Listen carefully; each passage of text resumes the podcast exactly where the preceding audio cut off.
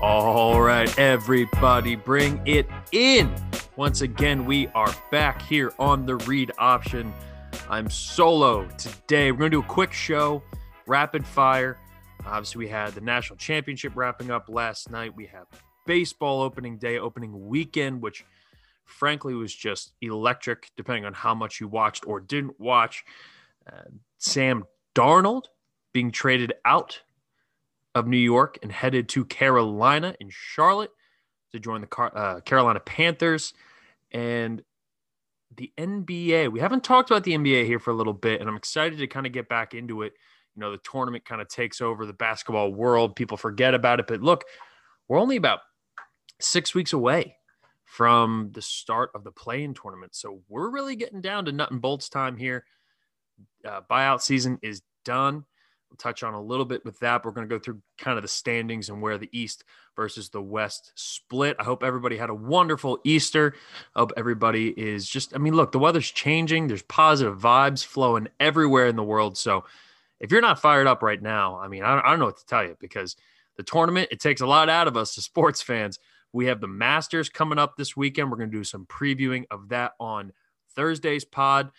But for today, we're going to stick to what has been most relevant, the kind of stuff we had from this past weekend. And we're going to start here with, even though I know it's been talked about to death, and I know we're a little bit behind on this one, but the final four was this weekend, followed up by the national championship game last night, Monday night. The final four was kind of the two sides of the coin that we think of when we think of the NCAA tournament, right? Which is that a lot of times there's a team that gets there and just one team is way better and you're going to get an absolute blowout. And then on the other side of it are these magical moments. These this is why we love sports moments. And that's what we saw on Saturday night, which was just an absolutely incredible game between UCLA and Gonzaga. Now, Gonzaga, wire to wire this year, up until last night, had been the best team in college basketball. They had not lost a game by more than double digits, with the exception, or by less than double digits, by except for once this entire year, which was an eight point win they had over West Virginia in the very beginning of the season. They were down, I think it was eight or nine at the half against BYU in the West Coast Conference Championship. They came roaring back, ended up winning that game by 10. So Gonzaga hasn't been tested. And this UCLA squad, Johnny Juzang, right? Uh, Javi, uh, Javi Jimenez, like Javi Jaquez, like we're talking about this scrappy team led by Mick Cronin. And it's funny because when Mick Cronin went to UCLA, people thought, man, how are you going to get this Cincinnati grinder style mentality out to the West Coast in the city of angels, right? In Hollywood. And yet that's exactly the culture that he built with this UCLA team. And oddly enough, I think it might be kind of a perfect fit. I think it's kind of the thing that was missing. You know, Steve Alford was there for a long time. They had some good teams with Lonzo Ball, TJ Leaf. They don't hold a candle to the grittiness and the toughness that they had here. And as collectively, we all just completely undervalued the Pac 12. And, and Scotty and I dove into that a lot last week. But what UCLA did on Saturday to hang in that game against a really, really good Gonzaga team was honestly mind blowing and, and incredibly impressive for a unit that started off the year really hot and then kind of disappointed. Now, unfortunately for UCLA, the story shifted with one of the most miraculous shots that I've ever seen in the NCAA tournament, which was Jalen Suggs pulling up from 44 feet, basically two steps across the half court line and burying a bank shot at the buzzer. He had 3.3 seconds left. I mean, I was watching the game alone with the dog, Lexi, and whole I stood up and and kind of did one of those moments where you just like pump your fist up in the air and you look for someone to celebrate, but I'm like, oh shit, I'm watching this alone. Oh my God, what the hell did I just see? And from that moment on, man, I was fired up. I mean, it was like midnight, one o'clock in the morning, and I was still buzzing, scrolling through Twitter, just constantly checking, like, I, I can't believe what I just watched. I couldn't believe what I just watched. And all the credit in the world to Gonzaga for hanging in that game. But more importantly, the way UCLA played down the stretch to be for both teams to be shooting 60% from the floor, more or less, throughout that entire game is it's unbelievably telling as to the quality of a game of basketball that we saw, the shot making. You know, w- one of the other famous last second shots was the Christian Laettner shot against Kentucky. Christian Laettner, full court pass, shimmy shake, fade away from the elbow, buries it. But the thing that no one remembers about that game was that both teams shot 60% from the floor. And so it wasn't just the final shot, it was the 40 minutes leading up to that final shot that made that game so special. And that's what we saw in the final four between UCLA and Gonzaga. And hats off because it's one of the best tournament games I've ever seen in my life. Like flat out, hands down. Now, on the women's side, we saw Arizona take on Stanford. And that was an awesome game, too. This whole women's tournament was awesome. And with the way that it started with the inequities, right? And and having to have Sedona Prince go viral to even get an equal weight room for that, for them to show out after that and put on the show that that whole tournament was, it's a credit to the women's side. And, and it's an even bigger factor and and more rationale as to we need to make sure that we change and clean up some of these inequities in women's basketball, especially in compared to the men's. And I, I get that there are people out there who want to say, you know, well, the men bring in the money. The amount of Twitter impressions, or not just Twitter, social media impressions from the women's tournament versus the men's, especially in the national championship game for the whole tournament, though, 30 million for the women's as opposed to just a hair under 15 million for the men's. And if that's not extremely telling, I don't know what else is. I don't know what else you can say, right? Because the women's team has fans. The women's uh, side, you know, the, the, the women's college basketball conferences, the girls that are out there playing, they have fans. They have people who are locked into it, both men and women, right? This isn't the conventional women's basketball that we think of, particularly on the college side. These girls know how to play and they balled out and they put on a show. The Elite Eight was better than the men's by far. The Final Four, with the exception of that Gonzaga UCLA game, I thought the two games in the uh, you know Arizona upsetting UConn and the Stanford South Carolina game were both incredible watches. So the totality of those Final Fours of their Final Four was better than the men's.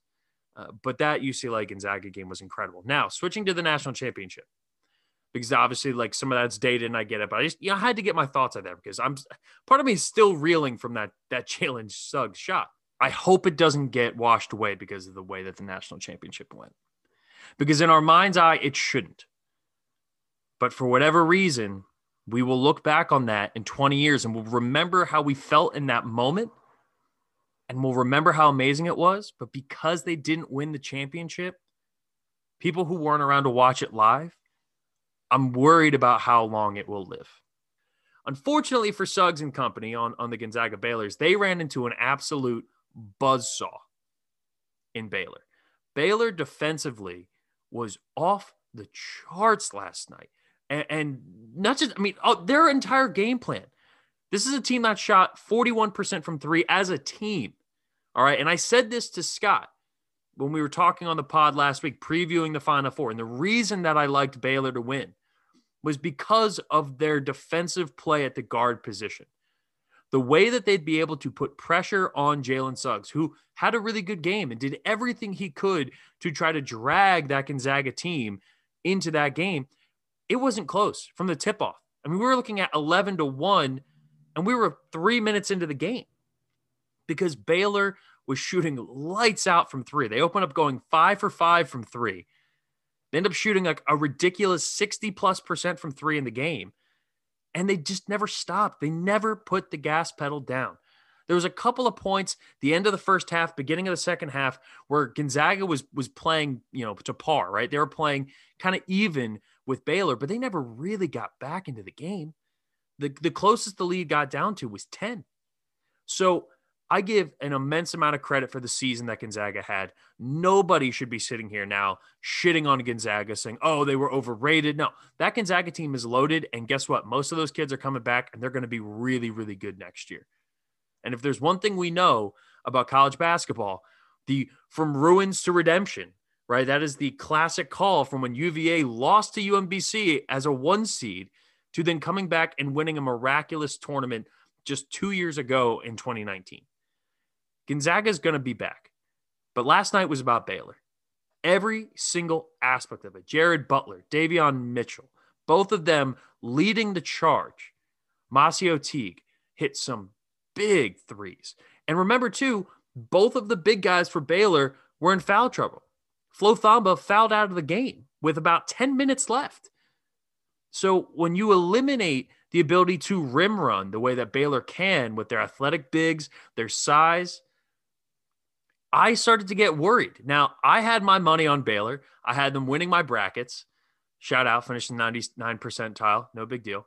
Um, but in all honesty, man, this Baylor team, just you could have put any other team in college basketball, any team you wanted. You could put the best version of Gonzaga out there. Nobody was beating Baylor last night. And it's a testament to what that team does. Now, there's a bigger question, right? You know, playing in the West Coast Conference versus playing in the Big 12. I, I don't say that to diminish the West Coast Conference as much as emphasize how good and competitive the Big 12 was all season.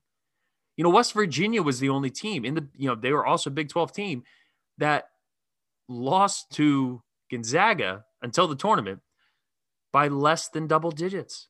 They lost by eight right? Like I said at the top of the pod. So this Big 12 conference was loaded with really good teams, and they they could beat you in a, in a ton of different ways, right? They, their teams were so uniquely different, and Baylor, night in and night out, with the exception of their weird co- you know COVID pause that kind of threw them out of their rhythm, Baylor was the best team in that conference all year.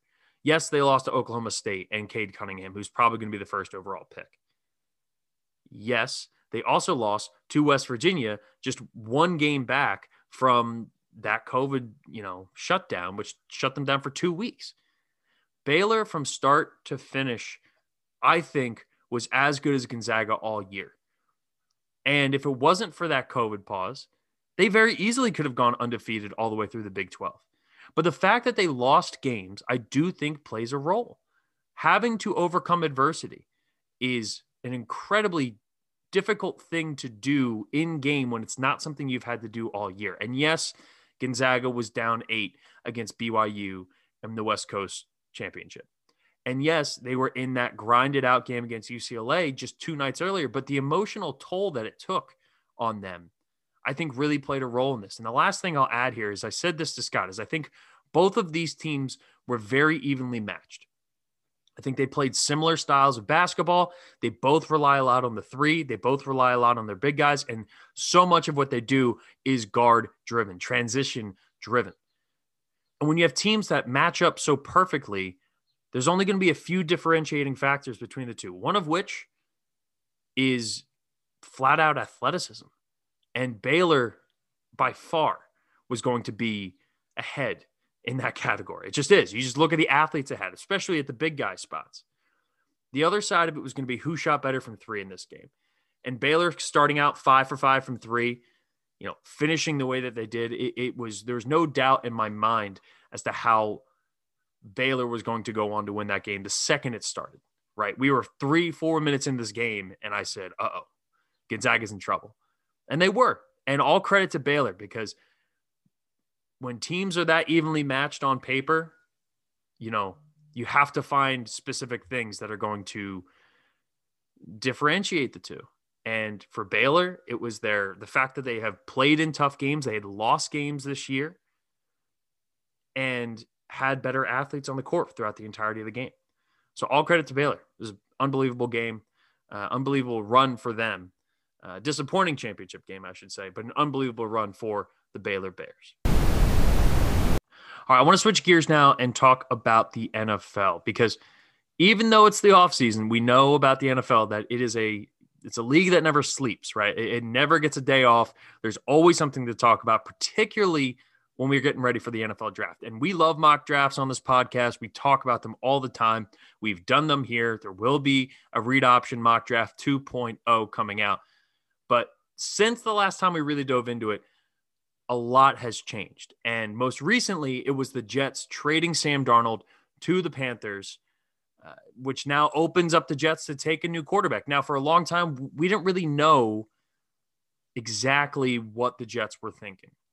I think a lot of people thought that the Jets were enamored with Zach Wilson and they liked Sam Darnold, but the overall value, how do you equate the value of getting that second pick, trading out of it, develop picking up assets for this year, next year, in the future, even multiple, you know, first rounders this year, because a team that maybe wants to move up and take that second overall pick is going to have to somehow finesse as many draft picks as they can just to have the equity to go up and, and get the number two overall pick, especially in a draft that really starts at number two. I love this trade. Uh, I love it for the Jets. Okay. Because if you're the Jets, you're going to get your quarterback.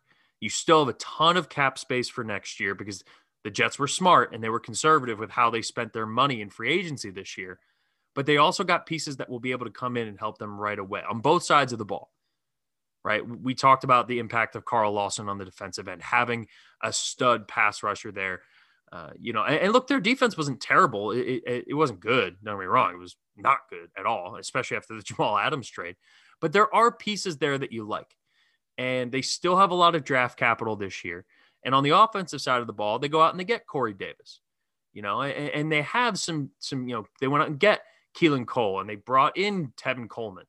So they're not move the needle pieces necessarily. I love the Carl Lawson trade, and Corey Davis still has a lot of high upside, but you're you're going to go out and you're going to get a guy. All right, and this means that Robert Saleh and Joe Douglas are planting their flags in the Zach Wilson camp. Now, it's not a done deal that they're going to get Zach Wilson number two, that that's going to be the quarterback that they pick. But I'm smart enough to know what I don't know. And I, I'm smart enough to know what the people who do know what they're talking about are saying. That being said, we all thought the Browns were going to go after Sam Darnold. They drafted Baker Mayfield last minute, right? So crazy stuff can happen in the NFL. And I think we all are kind of aware of that.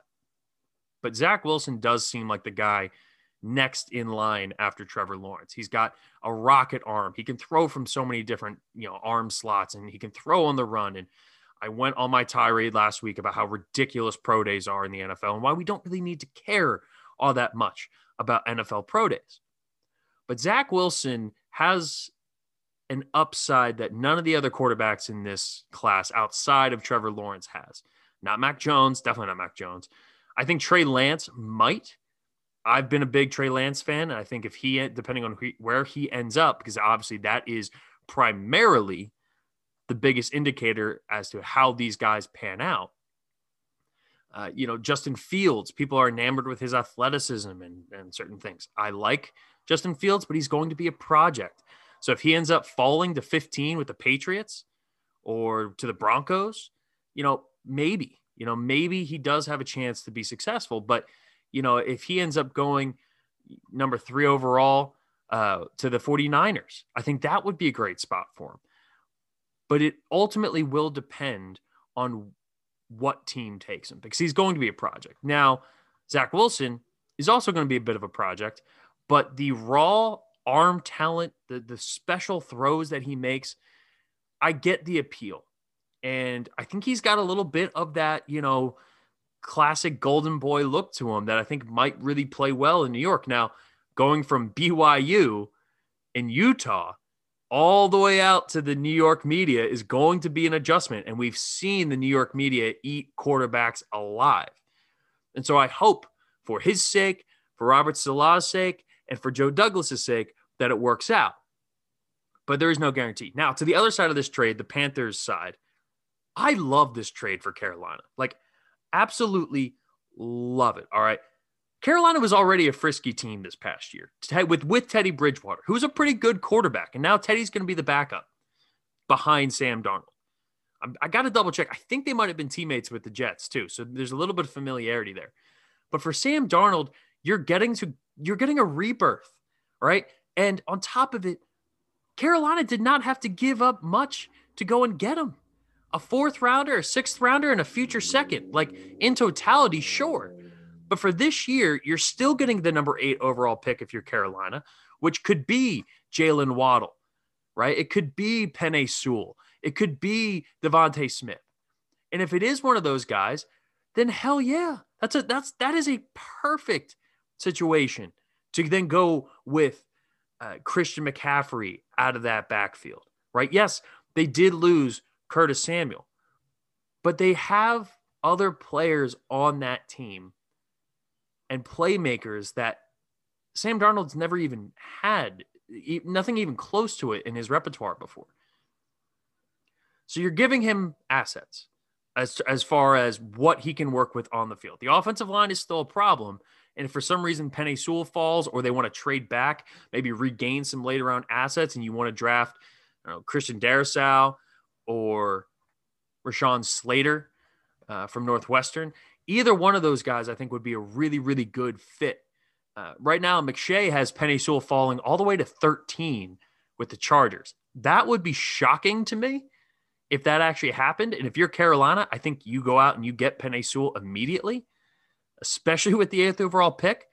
Uh, but depending on, you know, where they go in the draft, this could be a really sneaky, like awesome pickup for Carolina Panthers team that has been missing a sense of direction for a long time. Now, I've oh, there's one other thing here too with Carolina that I wanted to add. In order for Carolina to resurrect Sam Darnold, which by the way, I don't even think he's that much of a lost cause that you need to resurrect him. But to to get that number 2 overall talent out of Sam Darnold, you have the perfect guy as your offensive coordinator to do so. All right, Joe Brady made Teddy Bridgewater look like a pretty good quarterback last year with a horrible roster. People speak so highly of Matt Rhule as a head coach. I think the coaching staff in Carolina will be massive for Sam Darnold. Sam Darnold has all of the arm talent in the world. I think he has a bright future down there, and you're getting to play with Christian McCaffrey. All right, we're talking about one of the best pure playmakers in all of the NFL, and you still have Robbie Anderson on the outside there too. So it's not like he's without weapons as is. But with that number eight overall pick, plus your second, your third round picks, there are absolutely plug and play kind of guys that you can bring in here in the uh, in the draft.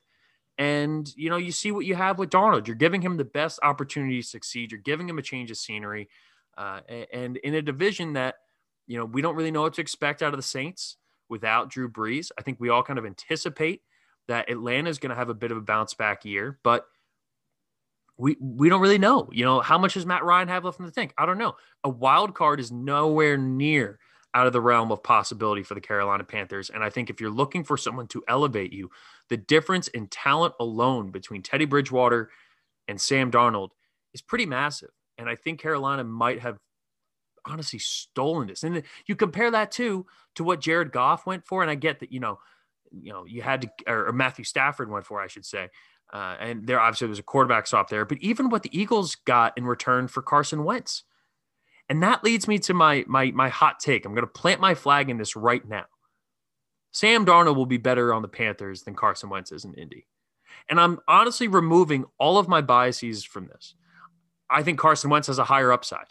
I think Carson Wentz is a more talented quarterback. He's a more talented athlete. But I am not sold on this idea that just because Carson Wentz is now going to Indianapolis, that he's going to be any better than what he was last year, which was arguably the worst starting quarterback in the NFL. When the guy got benched, he had been so bad. So Sam Darnold, when he's played, has shown flashes of being good. And I'm telling you right now, you could have put any quarterback from that draft on the New York Jets over the last three years, and they would not have been any more successful than Sam Darnold. So I'm telling I'm planting my flag right now. Sam Darnold is going to be a better quarterback in Carolina than Carson Wentz will in Indianapolis. Now, for some of this draft stuff that we missed, right? Because we didn't quite talk about all this. There was the big trade a couple weeks ago. San Francisco moves up to number three. The Miami Dolphins move down to six. The Eagles now dr- drafting at number 12. The Eagles pick up an additional first round pick. So there is a chance that next year the Eagles could have three first round picks if the Colts make the playoffs or Carson Wentz plays 70% of the snaps for the Colts this upcoming season. I'm not going to go on an Eagles tirade here. I've come around on the trade a little bit, still not a lot. I still think it's a mistake because I still think you're, you're, you're missing out on potentially, and I know people hate this word, but I'm going to say it anyway, generational talents, and you can put that in quotation marks. picking up that future asset and potentially having three first round draft picks is a lot of capital. And I, and I understand the assets behind it, but I don't trust the GM to do anything good with those picks. I, I just, I have no faith in Howard Roseman when it comes to drafting, nor should any Eagles fan, because he has zero track record of showing you that he's any good at it. I mean, the best draft pick he's ever had is Carson Wentz you know, and, and, then even if you want to go, all right, just put Carson Wentz aside, who's the best positional player that he's drafted? And especially if you just look in the first round. Derek Barnett. I like Derek Barnett. I don't love Derek Barnett. I think he's underwhelmed for where we drafted him. Um, but he's a really good player. You know, he's a solid player. You want to go like, you know, Mychal Kendricks. You know, he was like a he was a mid-round pick. He played pretty well for the Eagles. He's a big part of their Super Bowl run. But I, I don't I don't trust Howie to, to make the most of those picks next year. If if in fact we do get three first round picks, or even if it's two firsts and a second next year, in addition to the Eagles, you know, first rounder, right? So you have two in the first round and then two in the second round. I don't trust Howie to make those picks either. I, I, I just don't. And there's nothing to suggest that we should have any sort of faith in him as a fan base. And I know I just said we, but it's just the truth. It's, just the truth. Now, to the other side of this, the San Francisco 49ers, they move up to number three. They're taking a quarterback. The early rumblings are that they love Mac Jones. Now, Mac Jones had a pro day the same day as Justin Fields. The 49ers QB coach was at Justin Fields' pro day, and Kyle Shanahan was at the 49ers. That is telling. All right. The 49ers head coach, Kyle Shanahan, was at Mac Jones's pro day. And while their QB coach was watching Justin Fields on the same day. Now, I don't think Mac Jones is the ultimate fit there for him. I think for Mac Jones, it would be the best possible fit.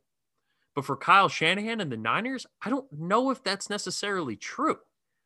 I still think Trey Lance would be the best fit in San Francisco because you can use him mobily a little bit. And, and remember, Kyle Shanahan worked with RG3 his rookie year when he was the rookie of the year, when he went on one of the most incredible single seasons we had really seen from a mobile quarterback who could also throw the ball a little bit.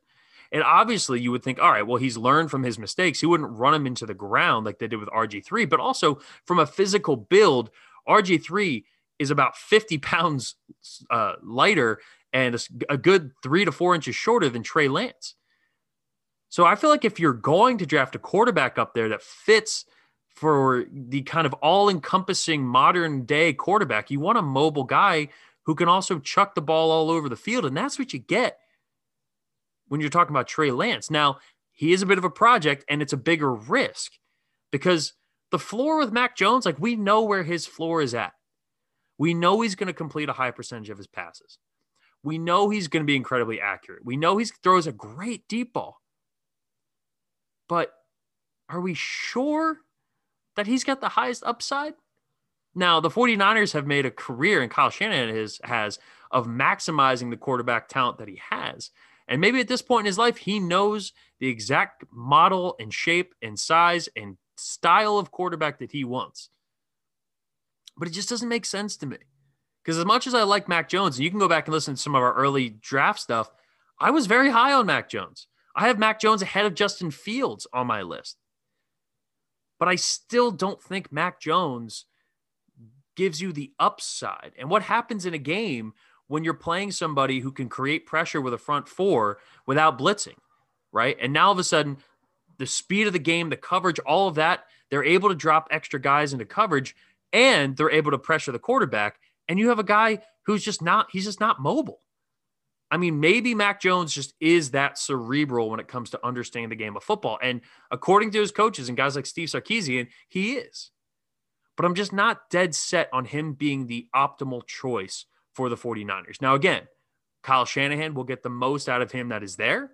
And for Mac Jones, it would be the best possible landing spot. But I would think that there are better, higher upside QBs. But the floor is also probably its highest with Mac Jones. Now, for the third team in this little, you know, trade here, this uh, this little threesome trade, Miami drops from three down to six, and right now they have uh, McShay has the Dolphins taking DeVonta Smith. I think that would be an awesome pick there. Um, you know, you you can kind of look through that roster at number six. I think they have to target a wide receiver. You know, I don't think Kyle Pitts will be there at that point. Maybe Ja'Marr Chase is. And yes, you know, they have DeVante Parker and they just signed Will Fuller to that one year deal. But I think they want to get weapons for Tua. I think they want to be able to spread the field out as much as they can. And pairing Tua up with his national championship hero counterpart in DeVonta Smith would be an awesome thing to see if you're a Miami Dolphins fan.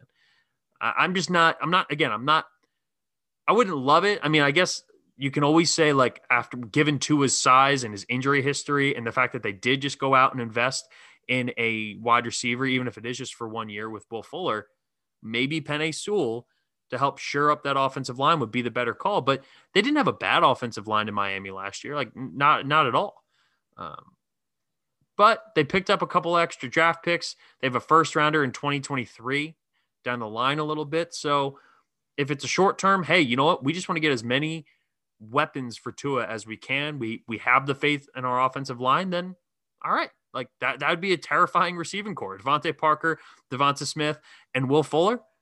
I, would sign up to watch them in that, especially in them uh, them candy ass uniforms, as PFT likes to say.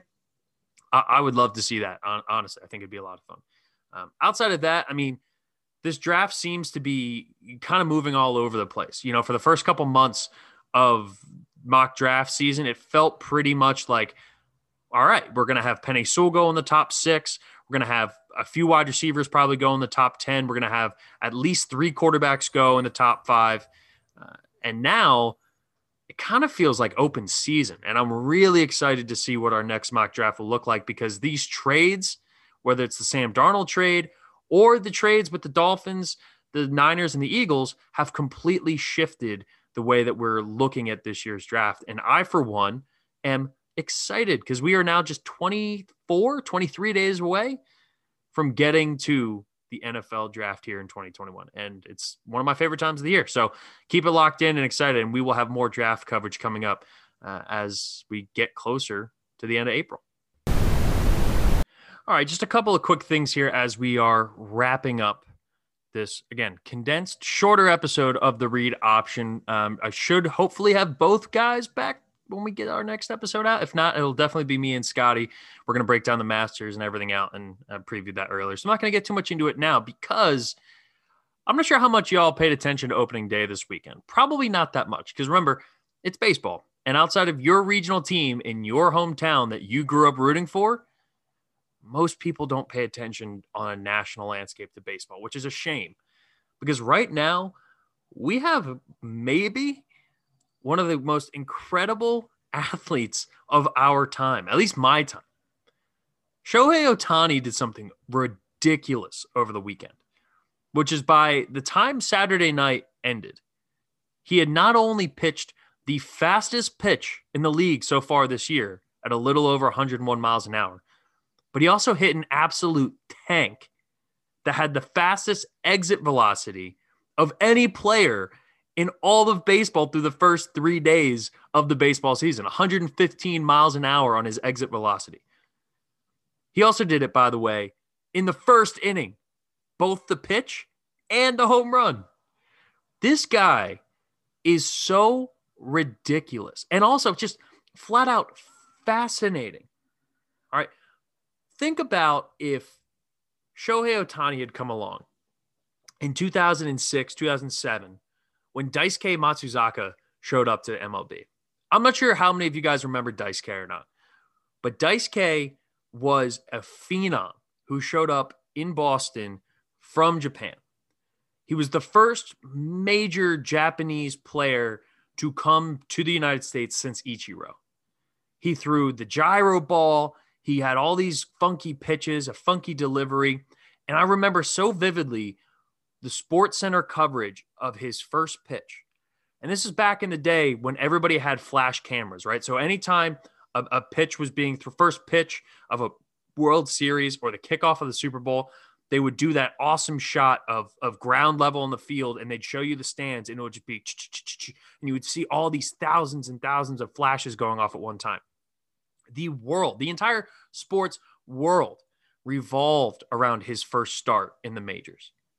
And now we have a guy who is not only throwing 101 miles an hour from the mound, which would have been insane to think about back in 2004, 2005, but is also hitting bombs and batting second in the lineup for a major league team at the same time. And I'm trying really hard not to sound hyperbolic here, but I think it's absolutely absurd that we don't talk about this dude enough. And yes, like there was a lot of talk on ESPN and Sports Center on a few podcasts, which were more or less passing thoughts, right? We're talking about like B, C, D segments of radio shows, TV shows. This would have been the top story on every single radio show and TV show and podcast if podcasts were around back in 2000 the mid 2000s, right? Like during this time frame.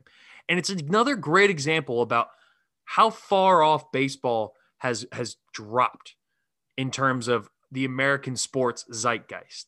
All right. Imagine right now if Justin Fields, this insanely this insane athlete, he's built, he's strong, right? He ran a 4-4-40. Imagine if not only Justin Fields was a promising quarterback prospect, but also was a like first round graded safety on the on the defensive side of the ball right? This is so out of character for sports. This is crazy. We have not seen a pitcher who can also hit like this literally since Babe Ruth. And the fact that he's actually doing this, he does it as well as he can as he has been. And yes, he's dealt with injuries. But when he's been healthy, he does nothing but mash home runs and paint the freaking corners. It's a shame that baseball has gotten to this point. Because right now we would have if baseball was still was still cared about in the national landscape as it was 15 years ago we would talk about this guy all the time. He would be appreciated for how ridiculous this is. Two-way players in football i get it's not a perfect comp right because of the physical toll and i and i totally get that but the point being is just imagine the hype around it that would exist in the number one sport in America, football. The hype that would exist around a player that could not only be a stud on offense, but could also be a stud on the defensive side of the ball. And right now, where baseball has fallen to at, at best number three in our sports world and our sports rankings here in America, baseball has fallen so far that we have this crazy generational, once in a lifetime kind of player who's out here doing just absurd things 150 miles an hour off the bat, 101 out of his hands. This is like legitimately really unique and crazy stuff, and just no one really cares about it.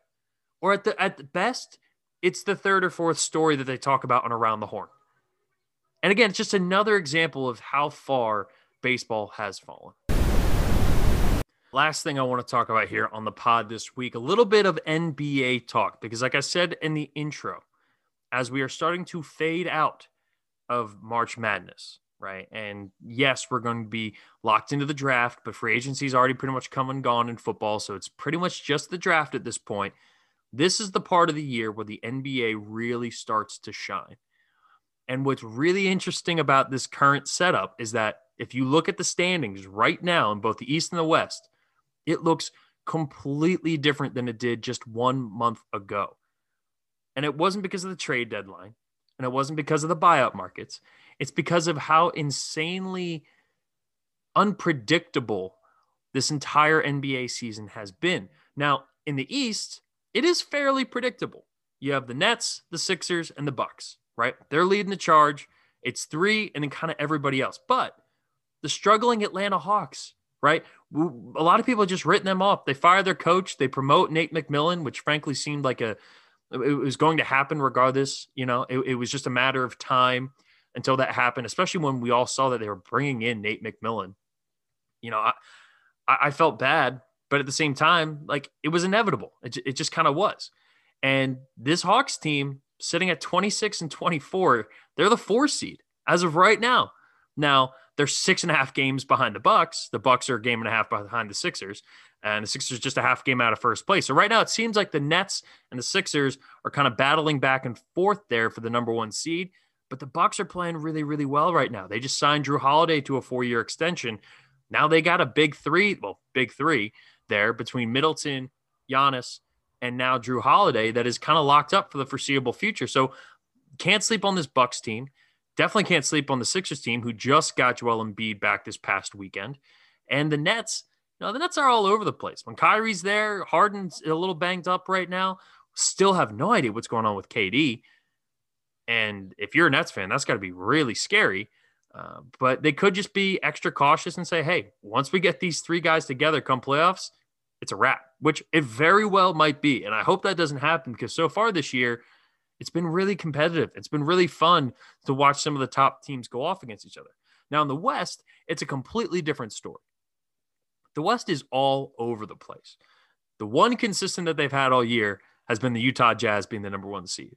Now, after them, we had seen the Lakers, we've seen the Clippers, and right now we see the Phoenix Suns. Yes, the surging Phoenix Suns, the Chris Paul, Devin Booker led Phoenix Suns. And they are starting to hit a point where they are extremely dangerous. They actually have a better record on the road at 17 and 6 than they do at home at 18 and 8. Yes, they have one more win, but they have two more losses. So I'm saying that. The Phoenix Suns are a really good basketball team. And what I love about this team is how Chris Paul is just orchestrating all of it and how every single player on that roster basically just follows the lead of Chris Paul. Now, Mikal Bridges has been awesome for them, right? Sarge gives them some off the bench minutes. They have some decent pieces around him. Cam Jordan, great shooter.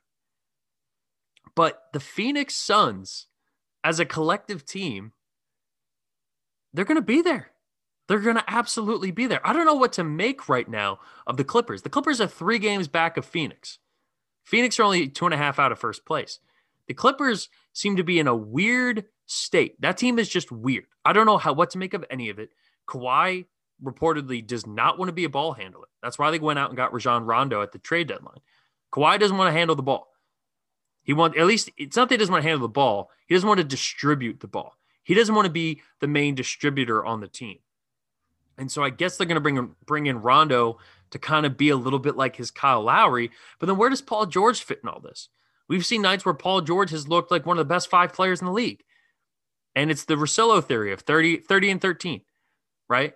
You wouldn't be surprised if he drops 30, and you wouldn't be su- surprised if he puts up 13 points. There's there is no surprise with Paul George anymore. The inconsistency is his consistency. And as much as you know, I I love watching Kawhi in the postseason because I think he is one of the best postseason players that we've really had in recent memory. I have minimal faith that the Clippers are going to get their stuff together here uh, by by the run, you know, by the time that they kind of really need to. Now, looking at the rest of the West here, the Denver Nuggets have been playing really, really well. They're a game behind LA. I think Denver ends up taking that three seed. The Aaron Gordon pickup at the trade deadline, I thought was an excellent, excellent pickup for them. He fills basically the Jerami Grant void, but I think he does it even a little bit better. I think he's a better defender than Jerami Grant. I think he's a better overall athlete. I think he's eh, they're about a push when it comes to shooting. And I, I, don't know. I think he's a really good fit. You know, he spent the majority, basically, he and Jerami Grant flip flopped roles. Jerami Grant was a grinder who started on the the process Sixers teams, those terrible Sixers teams, and has worked his way around the league and finally got to a point where he said, you know what? Detroit wants to let me run a team. So, God damn it, I'm going to run this team. I'm going to be the best player on this team. I'm going to close out games. I'm going to put up over 20 points a game. Watch me do this. And yeah, Detroit has the third worst record in the league and is in last place in the Eastern Conference. It makes sense when Jerami Grant's your best player. On the flip side, the Orlando Magic had Aaron Gordon for the last five years and Aaron Gordon's just trying to do the exact same thing. Aaron Gordon has tried to be the best player on a bad team for years. That's, that's what his entire role has been, is what Jerami Grant's doing right now. And now Aaron Gordon is finding himself like, hey, you know what? Being the third or fourth option on a really good team, playing with Jokic, playing with Jamal Murray, that's a lot of fun. I'm having some fun out there in Denver. I hate the fact that he's wearing number 50 because of the dunk contest shit. It's like, dude, come on. Like, Dunk contest. I get you got robbed, but it was like he was a part of like two of the greatest dunk contests of all time, at least of the last 20 years. So just get over yourself. All right. It's ridiculous. It's a dunk contest. Either way, he really helps that Denver team. And I think he's going to make a difference come uh, postseason. Number five, we have the Lakers. No LeBron, no AD. Andre Drummond was all in for all about five minutes before his toenail got ripped off. The Lakers are in some trouble. The Lakers are in some danger here because remember, we have the play in tournament this year. So if the Lakers drop to seven, which would mean the Trailblazers and the Mavericks would have to leapfrog them, they would have to play an extra series just to get into the playoffs and then have to play either Utah or Phoenix or Denver, LA, whoever ends up finishing in, in, in number two. I don't think that will happen. But the thing is, with these high ankle sprains, like LeBron could be out for another month.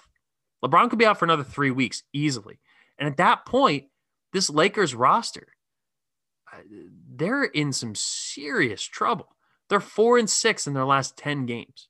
Meanwhile, the uh, Trailblazers and the Mavericks are seven and three in their last 10 games.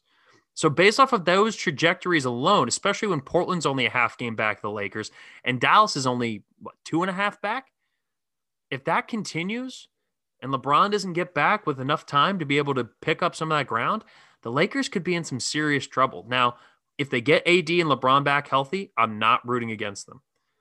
But I've said it before on the pod, I'm worried about what Anthony Davis is, what's going on with his health, health in general, whether it's the Achilles, the calf, whatever it is that's really going on there.